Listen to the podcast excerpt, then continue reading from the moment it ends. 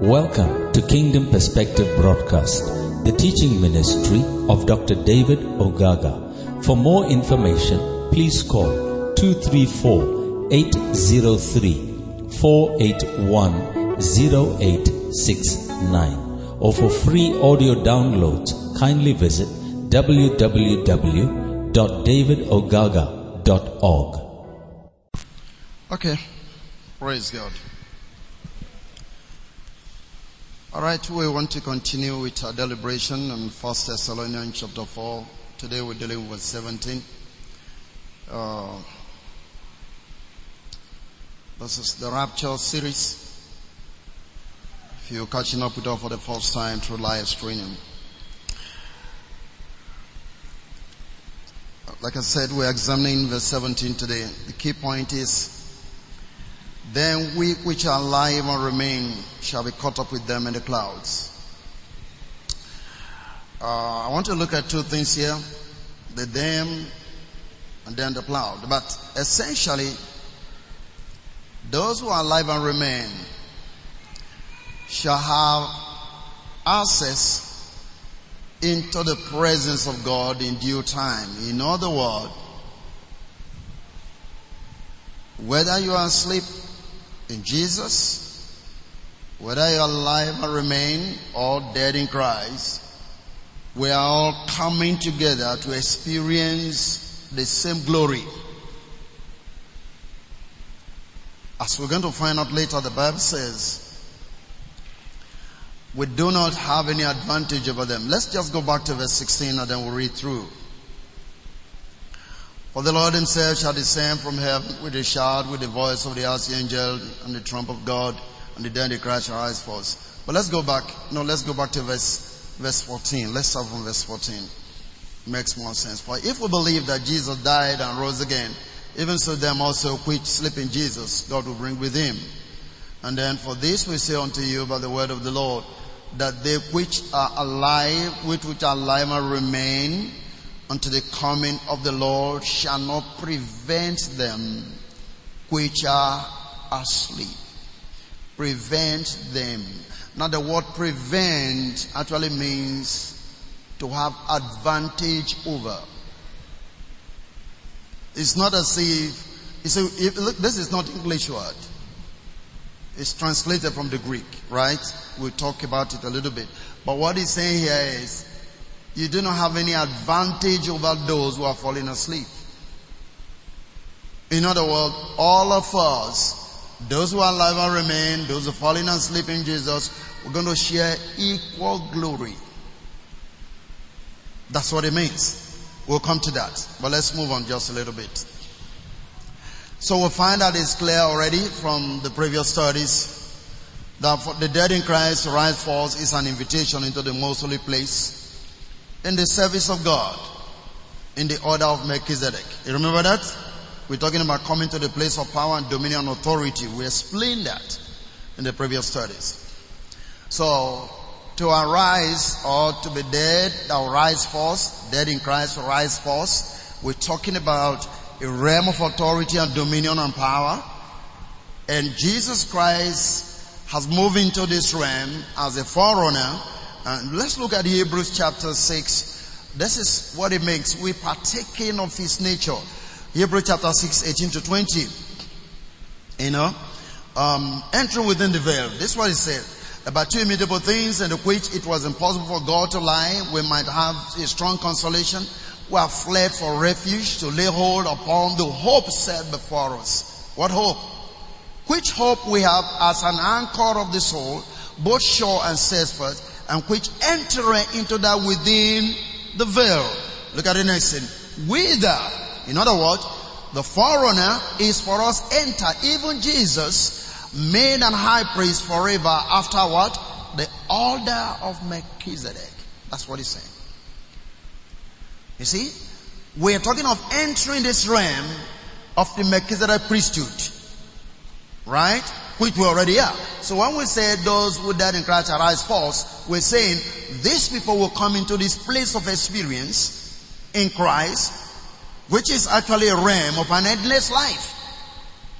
The dead in Christ will come in first. Now first is not necessarily saying others will not come in.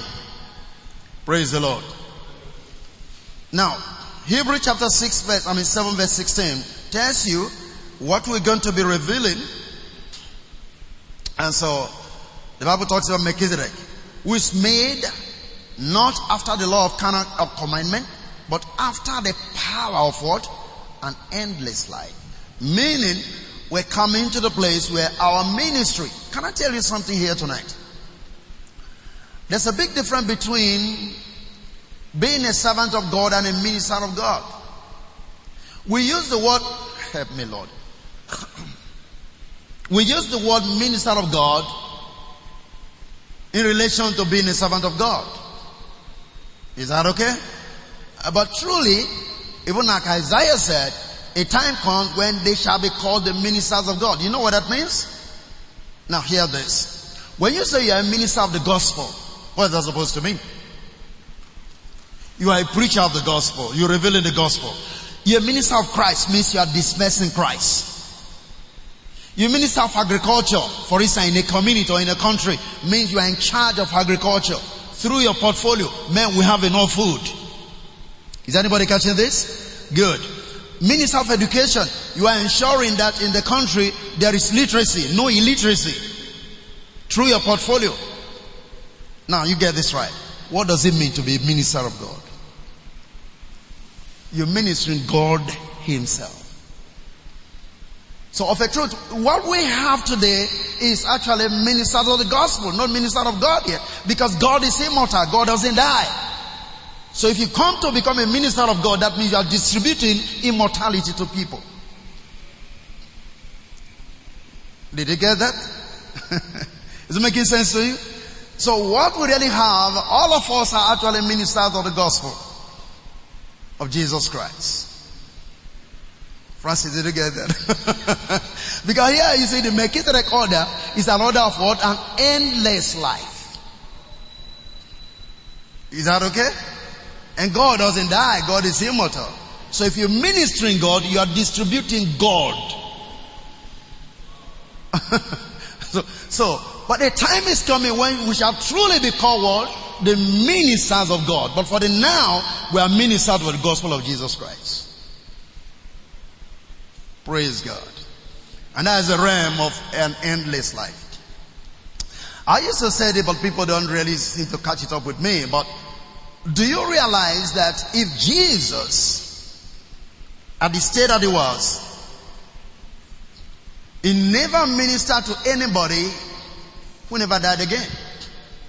Even the people he raised from the grave or raised from the dead, they still went back.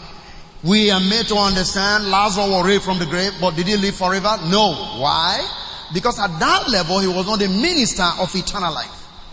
In quotes. Is that okay? And I say this sometimes people get me wrong and they don't seem to agree with it.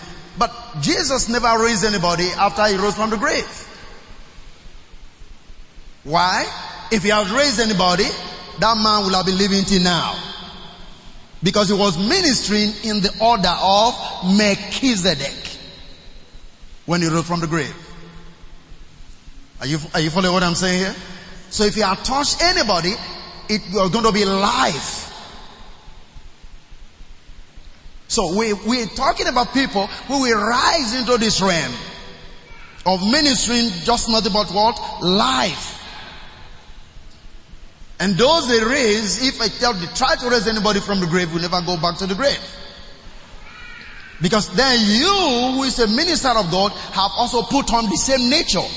You can only give what you have. Peter says, silver and gold have I known, but that which I have. What did he do? He raised the cripple. He had Christ. Now if you begin to have God the way you should have God, whatever you minister is what? God. And God can die. So if you raise anybody from the grave, it's not going back to the grave. Praise God. Are you there with me? So when we're talking about uh, that verse 17 of First Thessalonians. There's something I want us to know there. First Thessalonians chapter 4 verse 17. Very important. But that doesn't help you anyway. It gives you hope. It gives you a desire to press on. Praise the Lord.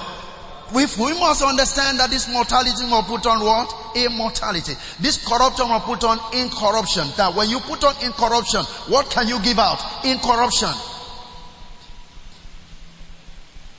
Are you seeing that? That is when truly we can be called what? Ministers of God. For now we are ministers of the gospel of Christ. But there's hope. Can I hear amen? amen. Now I want you to look at this part. It said, then quit you are alive. I want to use the word then quit you are alive. Okay. Let's go back to verse 16 again so that we can take it together. For the Lord himself shall descend from heaven with a shout, with the voice of the archangel, and with the trump of God, and the dead in Christ shall rise first. Verse 17. Then we which are alive. So the thing began with what? Then. Which were alive shall be caught up together with them. With which people? Those who are alive and remain. Or the dead in Christ now.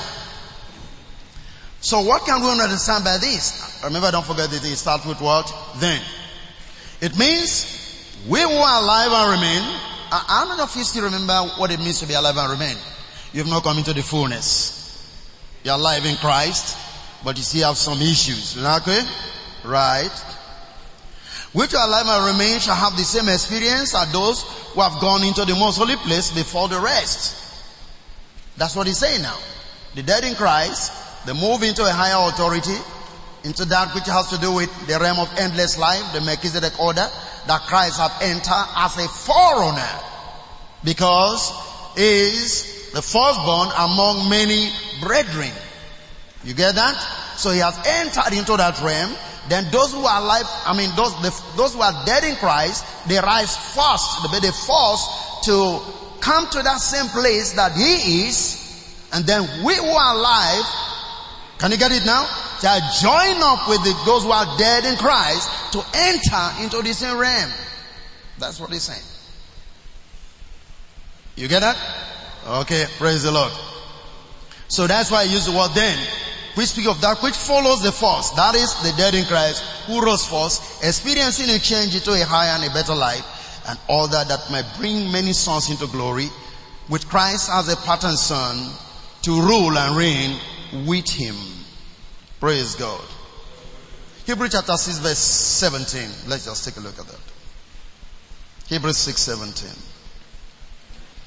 And he says, wherein God willing more abundantly to show unto us the heirs of promise, the immutability of his counsel, confirming by what? An oath. Praise the Lord. Hebrew 2 verse 10. Let's look at Hebrew 2 verse 10. For it became him for whom are all things, about whom are all things, in bringing what? Many sons unto glory, to make them captain of their salvation perfect through what? To suffering. The point I want you to know is bringing them into what? Glory. Many sons. But it be the firstborn. Amen? So, what it means is, whatever experiences and realm of authority that the dead in Christ have moved into, those who are alive and remain will also come into it at their own order. Praise the Lord. I'm going to read this. You may not have it in your, uh, I'm not sure you have this translation. It's called Philip translation. I want to read 1 Corinthians 15 from verse 22 to verse 28. Just pick up some passages from there for you. 22 to 28. But if you can, anyone you want to put in, fine. 1 Corinthians 15 verse 22. This is what it says. As members of a sinful race.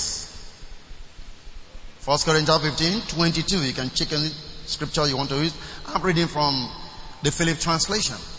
As members of a sinful race in Adam, all men died as members of the Christ of God. In Christ, all men shall be made, shall be raised to life. each in his own proper order. But every man, Beck's translation says, but every man in his own group. The word order speaks for what? Group. So you watch the group there. We see it. With Christ, the very first, and after him, all who belong to him. The dead in Christ, and those alive and remain. When it comes, now the word comes, I will explain it later, is actually the word parousia. Parousia means that which is present, not that which is going to come. I will explain that. And I said then, note till then, when Christ have abolished all, all the rule, authority and power, hand over the kingdom to God the Father, Christ's reign will and must continue until every enemy of God has been conquered. He moved on and said, nevertheless, when everything created has been made obedient to God, then shall the Son acknowledge himself subject to God the Father, who gave the Son power over all things. Thus, in the end, shall God be holy and absolutely God. Praise the living God.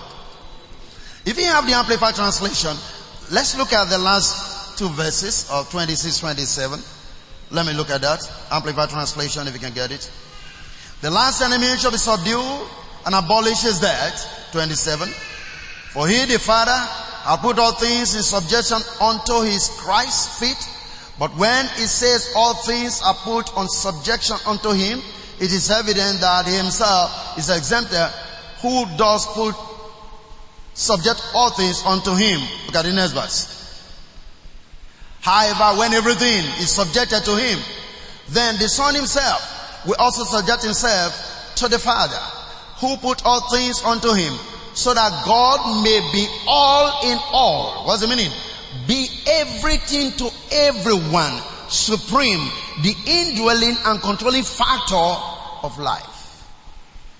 Now you see, you are being controlled today by the Spirit of Christ. Is that okay?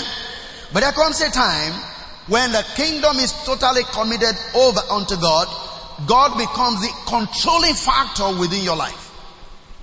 You must understand that there was no man between Adam and God in the garden in the very beginning. Praise the Lord. So it was God and Adam. And remember the prophets in First Corinthians and even Second Corinthians 16 and 6, it tells you that you are the temple of God and what's the next thing it tells you? It said, I'm going to dwell in them, I'm going to do what? Walk in them. In other words, God is going to have his expression at the funeral time through you and I. Is that okay? Are we together?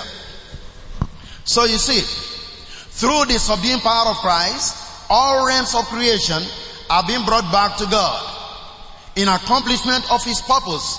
And what was his purpose? Let's read a few things. Uh, you may also have this in your system, the Living Bible. Let's look at Ephesians chapter 1 verse 10. See, God is bringing everything into harmony with himself. Through Christ, through the power of Christ. He said everything will be brought under feet. All other dominion, all other power. The last enemy to be conquered is what? Is death. Nullifying death. That there will be no more death. Some people end up this to say, well, the death here is referring to um, the law. Because First Corinthians 15 tells the same thing. The sting of the law is death and the power of death is, and power of the law is sin. Right? Okay? Power of sin is the law. So they feel that death is referring to the law. And so they also say, well, since the law has been abolished, death has been abolished. But friends, it goes beyond that. I'm not just talking about spiritual death. I'm not just talking about a death in terms of sin. I'm talking about physical death. We also come to an end. Because like I keep saying, Human being is not a guinea pig farm for God that is doing experiment. You give birth to children, they grow up, they die, they grow up, they die, they grow up, they die. No, there will be an end to this cycle of death that man is going through. Can I hear an amen? Alright. So, Ephesians 1 verse 10. I'm going to read from two or three translations. The Living Bible says, and this was his purpose. I'm saying God has a purpose from the very beginning. This was his purpose. that when the time is right, he will gather us all together from wherever we are, in heaven or on earth, to be with him in Christ forever. Ephesians 1 verse 10. Right? Okay? Okay, NIV. Let's look at NIV. This is what he says. Let me read from verse 9, NIV. Ephesians 1 from verse 9 from NIV. And he made known to us the mystery of his will according to his good pleasure, which he proposed in Christ. God has a purpose. Verse 10. To put into effect when the times we have reached the fulfillment. Times, not time. Times, ages. So we gotta understand that. Amen. To bring all things in heaven and earth together under one head. Even Christ. All things. Every disharmony in creation is getting harmonized in who? In Christ. Times, that means there are seasons, there are ages that God is working this out. So sometimes we read and say, well, this is everything's fulfilled in AD 70. No, that's not true. God's business did not end in AD 70, folks. Praise God. Do you understand what I'm saying here? Alright. Now let me read from another translation. This is the Philip translation. I love this translation as well. This is what it says. His purpose in his sovereign will. He purposes in his sovereign will that all human history shall be consummated in Christ. And I like that. That everything that exists in heaven or earth shall find its perfection and fulfillment in him. Everything in heaven and earth shall find its perfection. In other words, I love this part. He said, all human history shall be consummated in him. All human history from the very day one to the end shall be fitted together in who? In Christ. That's when everything will find perfection in creation. That's what he said. Praise the Lord. Are we still here? Now let's go down to, let's read it from Ephesians, I mean, uh, Amplified translation. I want us to go to verse 7 from the Amplified. Verse 7. Interesting. It said, in him we have redemption. In who? In Christ. And redemption includes deliverance and salvation. Through his blood the remission, forgiveness of our offenses, shortcomings and trespasses in accordance with the riches and the generosity of his gracious favor, which he lavished upon us in every kind of wisdom and understand the practical insight and prudence, making known to us the mystery, the secret of his will, of his plan, and of his purposes and I want you to get it. Secret of what? His will, His plan, His purposes. Whose? God's. And it is this. What is it? What is the plan? What is God's purposes? What is His will? And it is this. In accordance with His good pleasure, His merciful intention, which He has previously proposed and set forth in him. He planned for the maturity of the times and the climax of the ages to unify all things and held them up and consummate them in who? In Christ. Both things in heaven and things on the earth. This is God's purpose. Everything coming into harmony in Christ. Praise the living God. Are you there? This is God's plan. Everything is coming together. So that's what I'm saying. We have no precedent over those who are falling asleep. We're all coming together into the same realm. Hallelujah. So then, to be caught up together with them in the cloud, like we can read in 1 Thessalonians chapter 4 verse 17, is the union of all three categories of the risers. Those who fall in asleep, Those who are alive and remain, the dead in Christ, all coming together. That's what it means for us to be caught up together with them where? In the clouds. What cloud? The cloud of witnesses. Not in the empty space. Praise the Lord. It is the union of all three categories of the risers that are coming together to share equal glory. Scripture says we have no precedent, we have no advantage over those who are falling asleep. No advantage. Hallelujah. So like we read, or we can see from that first Thessalonians, the them speaks of the dead in Christ, and the realm they now occupy as they move first into the rank of the Melchizedek priesthood in the most holy place within the veil, like we said before. Praise the living God. So we can see this very clearly. And like I said here, when he said coupled together in the clouds, he's actually talking about the cloud of glory. The union of the entire saints of God. Just like we can see in Hebrew chapter 12 verse number 1. The cloud of witnesses. Amen?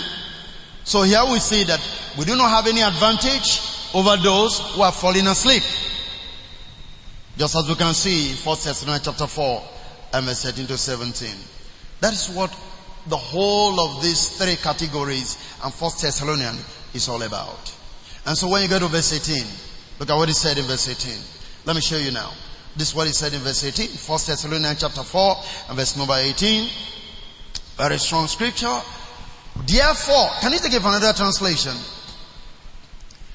Another translation. So then, encourage one another with these words. Can you get that? The summary of what he's saying from 1 Thessalonians chapter 4 from verse 13 to 17 is to give you hope that even if you are dead in the cemetery in Christ, which is falling asleep, then if you are dead in Christ, then if you are alive and remain, we are all going to share equal glory.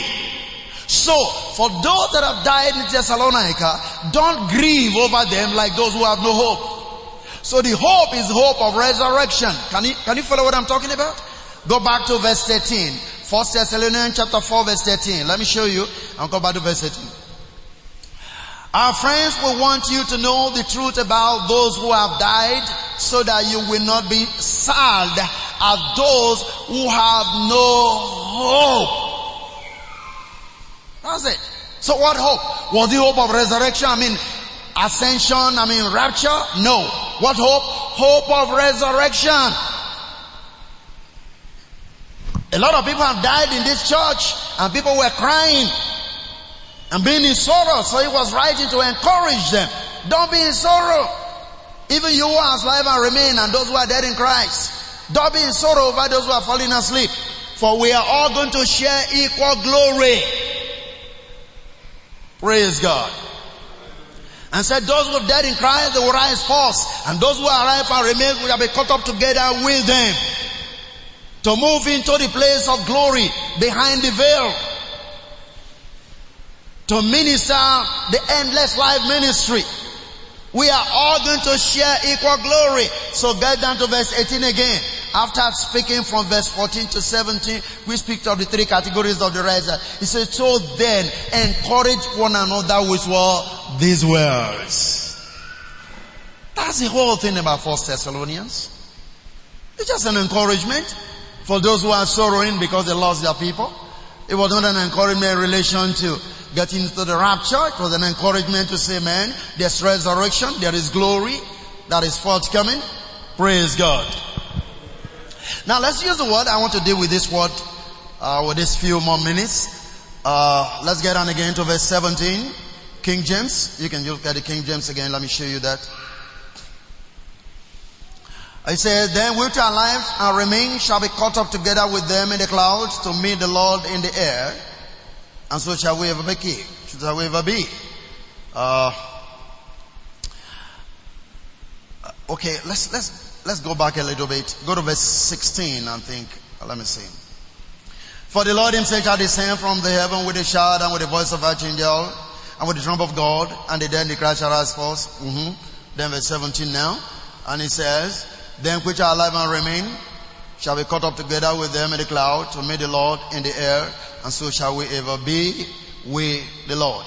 Now, in terms of his coming, right? When the Lord shall come, the coming of the Lord. The word used here is the word parousia. And parousia means the invisible presence of Christ in his church. So, when it shall come, it's not talking about when it's coming from the sky. I'm going to give you some simple um, illustration asserting the use of this word. But let's first of all understand this. When you, you know, scripture says we will not walk by sight, but by faith. If you know the story of what happened to Thomas Didymus in John chapter 20, reading 24 to 30, you know the story. When he appeared to the disciples after resurrection, and they thought he was a ghost, and he said, I'm not a, no, I won't. Until I see him, I won't believe. How many of you understand that? Very good. And when Jesus finally showed up, what he told him? It's more blessed to believe and yet you have not seen. Is that okay? Blessed are they that have not seen and yet have what? Believed. That's what he told him. So in other words, you, you, you are blessed knowing. You are blessed having the understanding that Christ is with you instead of waiting for Him to come for you to handle. Is that alright? So there's a blessing attached to walking in faith. Second Corinthians 5 verse 7 says, we walk not by sight but what? But by faith. So, to be looking for a physical Jesus before you believe into his parousia is to walk by sight. Then I'm going to give you some simple illustration from the scriptures to tell you how God moves. Praise the Lord. Um, You know, Jesus, sometimes, when, when, when, when Thomas was saying, I would like to handle, he wanted to walk by sight. He wanted to walk by sign. He wanted proofs. Is that okay? Right. And one thing that Jesus said is, this generation is a wicked generation because they're only looking for proofs. Signs are proofs. Anytime you're looking for evidence before you believe, you're a wicked man. Now did he say Jesus said that. Glory to God. Are you with me? Amen. Now let me show you something. Paul made a similar statement so that you can understand a little bit. First Corinthians, I think 5 verse number 3. First Corinthians 5 verse number 3.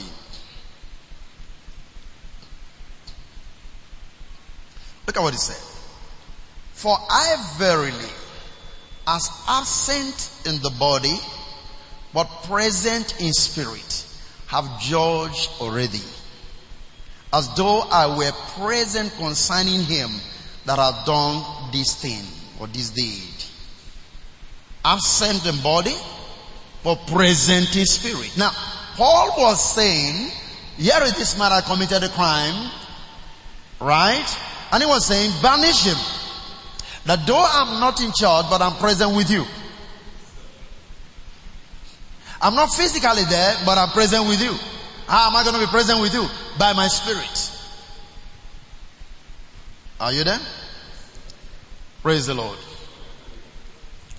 Now, the word present is periemi, which speaks of being present in spirit, though absent a body form. I am present in spirit, but in the bodily form, I am absent. I can still walk with you, though I'm not there physically. Paul said, though he is absent bodily, but spiritually, he is there with them in the church. So why do you think it's difficult for Jesus to be with you, even though he's not physically present with you? Okay. In Exodus 19, if you look from 9 to 18, we may not have time to read all of that. What happened? We were told that God came down in a thick cloud. Have you read that before? Now, did, any, did anybody see God in a physical form? No. But was God present in Mount Sinai? He was present. He was present. Praise the Lord. In Exodus 25, 8 to 22, God spoke to Moses and he said, let them make me a sanctuary that I may dwell among them. And there I will meet with thee and I will commune with thee from above the mercy seat. If you look at the mercy seat in the temple, which is the most holy place, God was speaking from there. But there was no physical being. But was God present there? Yes. Praise the Lord. So God was not speaking from the sky, he was speaking from the temple. But there was no physical human being. But he was present. Is that okay? I'm still asking, why do you think Christ cannot be in this church? Except you see him physically. Now you miss it. You're just acting like Thomas Didymus. Praise God. There was no physical being there. In Genesis 11, if you look at 5 to 8, you have this story of how God said he was going to come down to confound the language of those that were building the Tower of Babel. Remember that? We know that no man came down as a physical being called God. But the fact that the language of the people were confounded shows that God did what? Came down. He was present. Praise God. Nobody saw a physical God came down, say, I'm going to come down to confirm their language. Nobody saw that. But God was there. Praise the living God. So, this is what I'm saying. In the church, Christ is present. So when he say when he shall come, he's talking about his parousia. His invisible presence in the church. He's not talking of a literal thing. The word parousia means that which is present but what? Invisible. You can't see with your natural eyes. That's what the word parousia means. Praise the Lord. And that is the word that is used in First Thessalonians. The invisible presence of Christ. Of course, we hear and we preach it and we talk about it, but it's like we don't seem to believe it. What did he say? I will not leave you. I'm always with you to the end of the age. Did he say so? Glory to God. So, let me just look at this finally, and then we can close for tonight. First Thessalonians 4 verse 15 again.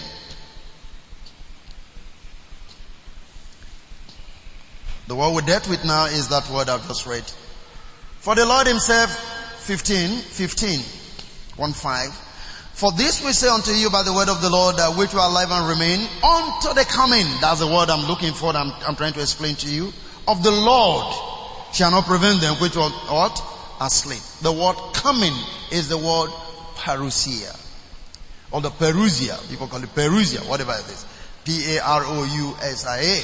The Perusia, which is the invisible presence of Christ in His church, shall not prevent them. In other words, as Christ is, come on here. I told you. Oh now. So let's go to Philippians before I come back here. Uh, Philippians chapter 3. Let's look at verse 20, 21. Talking of the invisible presence. For our conversation is in heaven from whence also we look for the Savior, the Lord Jesus Christ. Right? Praise God. And the who shall change our vile body that it may be fashioned like unto his glorious body, according to the working whereby he is able even to subdue all things unto himself. What I'm looking for, what I'm, now, go to King James, I mean, um, Amplified Translation. Let's get back again to verse 20. But we are citizens. That's what conversation means. Conversation is not talking to each other. Conversation, the word conversation means one citizenship. He said, we, but our citizenship of state of commonwealth, homeland which is in heaven, and from it also we earnestly and patiently await the coming, parousia, of the Lord Jesus Christ, the Messiah. That's the word here, parousia. the invisible present. is within this realm of the church, within this realm of our commonwealth of nation, as citizens of heaven, that we are expecting the manifestation of the Christ that's within us. And that's what take you to Colossians 3, right? Verse 3 again, when Christ who is alive shall appear, then shall we appear with him what? In glory. Praise God. You there with me? Alright. So if you go back to 1 Thessalonians 4 and verse 15 now, the word coming is the word we've just dealt with in Philippians chapter 3 verse 21. The same thing. The parousia. Amen? Praise the Lord. So, like we said in verse 15, it said, we shall not prevent, we shall not prevent them which are asleep. Now the word, that's verse 15 now, I'm dealing with 15. Praise the Lord. That word prevent is the Greek word which means beforehand, that is anticipated or precede by extent to have arrived or attained or to prevent. So what it means here is none of those words in this particular definition means to stop or to prevent a group of people from attaining to or maintaining the Lord at his parousia. I mean meeting the Lord. Read it again. For this we say unto you by the word of the Lord, that they which are alive and remain unto the coming of the Lord shall not prevent them which are asleep. What it means is, we do not have advantage over anybody. Praise the Lord. We do not have advantage over those who are alive. We do not have advantage over those who are asleep. We don't nobody have advantage over each other. We all are attaining to the same place with the fullness of the Christ. Praise the Lord. So that's what it means to precede. Okay. Wow. Let me see. I want to, if I may read that, just that verse again from about two different translations. This is what it says. We will not in any way precede those who are previously falling asleep. He uses the word precede. Then that's the Philip translation. Williams Beckley translation said, shall not forestall those who have died. I mean, New English Bible. Shall not forestall even those who have died. Then Williams translation said, we have no advantage at all over those who are falling asleep. Beck's translation, we will not get ahead of those who went to rest. Praise the Lord. Alright. So, this is just what he says all over. Amplified said the same thing. We don't have any advantage. From the Amplified translation, you can see it more clearly. Let's look at the Amplified translation again. It says, For this we declare to you by the, by the Lord's own words, that we which are alive and remain until the coming of the Lord shall in no way proceed into his presence or have any advantage at all over those who are previously fallen asleep in him in death. Can you get that? We don't have any advantage. We don't have any privilege. We are all sharing the same thing. This then is the consolation that Paul was giving to those in Thessalonica who have had this natural situation that some of the members have died. Praise the living God. So we find that the whole thing is dealing with our joint perfection and not necessarily our flying to meet the Lord in the sky as the church has commonly believed. This is why we read in the same thing as taught in Hebrews chapter 11 verse 40, talking about the heroes of faith. So Hebrews 11 verse 40, Amplified translation, because God has made, had a mind, I mean had us in mind, and has something better and great in view for us, so that they, the heroes of faith, those heroes and heroines of faith, should not come to perfection apart from us before we could join them. Before we could join who? The heroes of faith. Praise the Lord. Nothing. In other words, We are all forming a company, a group of people.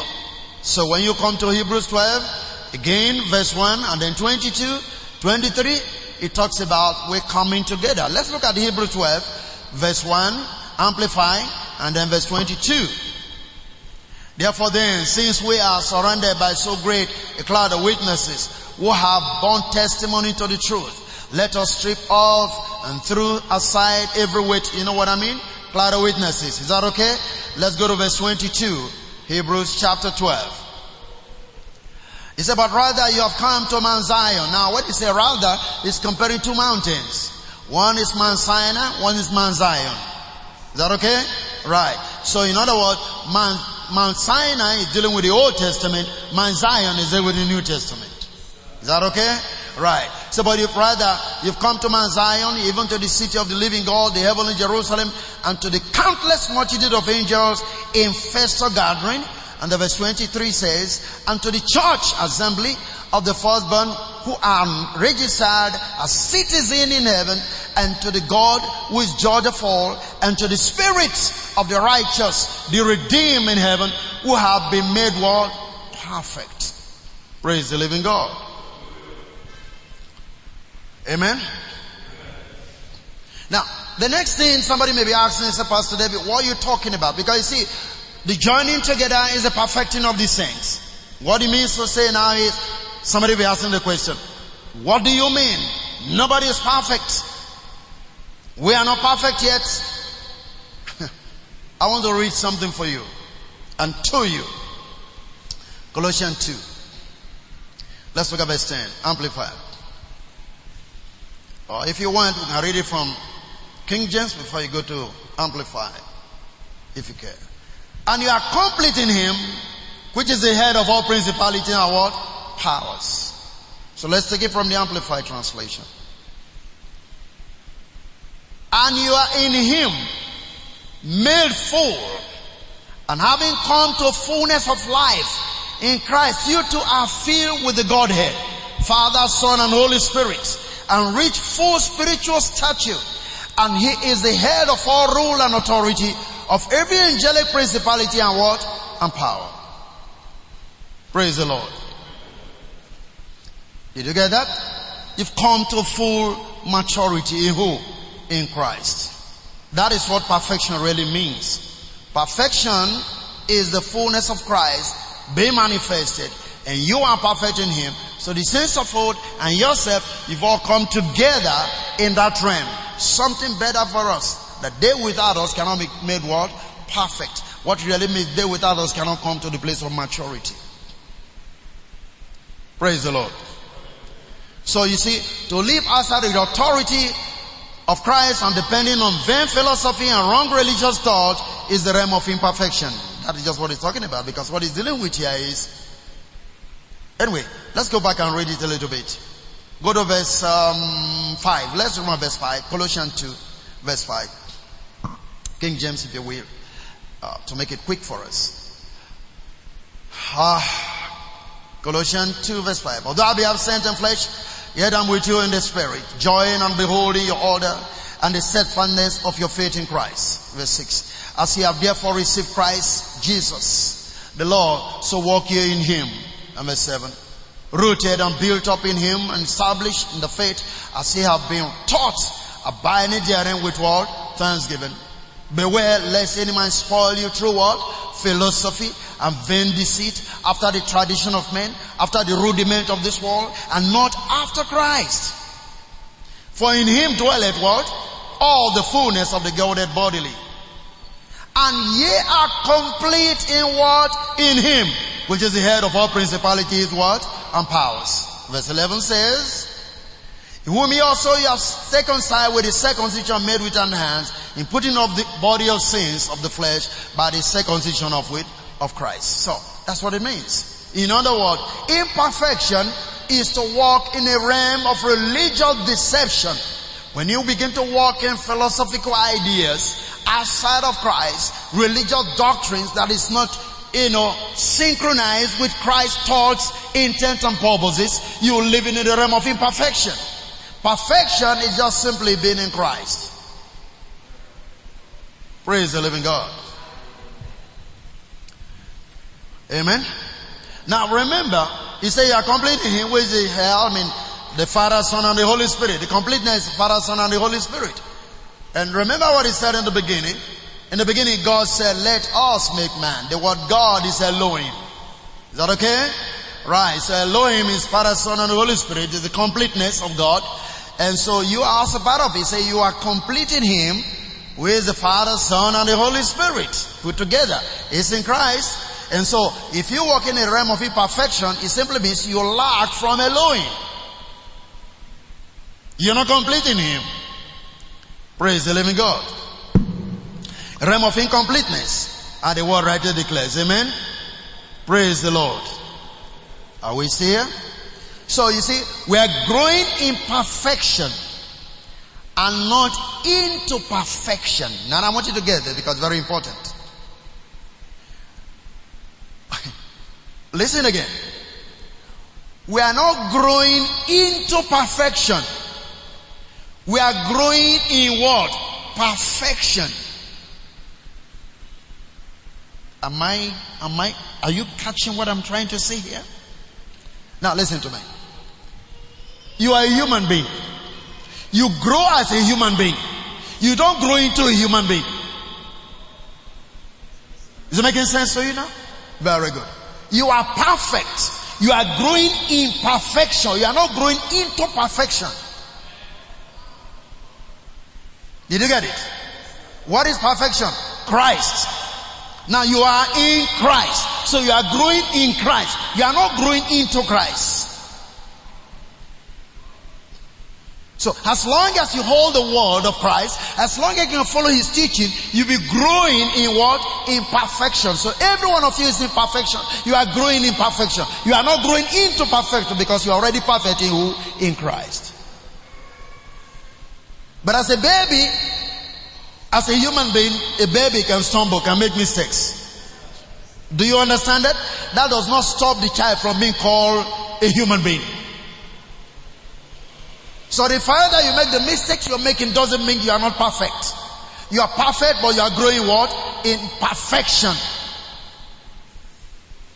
And so the process of growth like a baby, you can stumble, you can make mistakes, you can do all manner of things. But the first thing you need to realize is as long as you are in Christ, you are what? You're perfect. That is what the word of God says. As long as you can trust in His word, as long as you can believe in Him, you're growing in the process. What is important is for you to grow. And so you grow to the point where you begin to bear fruit. Every plant grows to the level when it begins to bear fruit. Remember that? Very good. So as a perfect being, you grow to the point you begin to bear fruit of what? Of perfection, which is the fruit of righteousness. It's a growth process. You're already in it. You are not growing into it. You are not going to be born into it. You're already in it. Praise God. No, we need to get there because very important. And the perfection, like the Bible reveals, is who? Is Christ. And you are in Christ. So once you are in Christ, you are in perfection. And So what happened? You being in perfection, you grow in perfection. You don't grow into perfection. Because you are a human being, you don't grow into a human being, you grow as a human being. Come on. Are you getting that? Very good. And as you grow as a human being, you come to the place where you become productive. Same thing with you. You may not be able to be bearing the fruit of the Spirit now, but I can encourage you tonight you grow to the place where the fruit will naturally come out of your life. You don't struggle to bear the fruit of the Holy Spirit. No, no, no, no, no. Do you understand that? You don't struggle. Joy should be a natural thing. Love should be a natural thing. Temperament, patience should be a natural thing. These are the fruit of the Spirit. And it comes out of the realm of maturity. So as you grow in your perfection, you come to the place of maturity and the fruit begin to ooze out of your life. You just love people without any constraint. You just love people. In fact, you come to the place where you can't stop loving. You can't help yourself but just to love people. Because God loves so much that He gave. Amen. And I'm going to preach a message on that. Right? Maybe next week or the other week. Every one of you is a gift. And that means every one of you is a Christmas season. God so loved that he gave. And you call it Christmas. And what did he give? He gave a son. Who are you? You are a son. So every son is given. You have a Christmas. Do you understand that? Come on, you follow what I'm talking about. Anyway, we'll come to that. But did you follow what I said tonight? We are coming to the place of perfection. We have no advantage over anybody. Encourage one another in these words. So I leave that to you tonight at the same thing. Encourage people. There is no hope in terms of hope of a rapture. The hope has to do with a resurrection, a coming to the place of power, coming to the place of dominion, ruling and reigning in the power of the Holy Spirit as we walk and rule and move in perfection because we are perfect people and we are growing in perfection. And time comes when we bear the fruit of the Spirit and it's not a matter of struggle. It's a natural thing for you to bear the fruit of the Spirit when you come to the place of maturity. I love you. God bless you.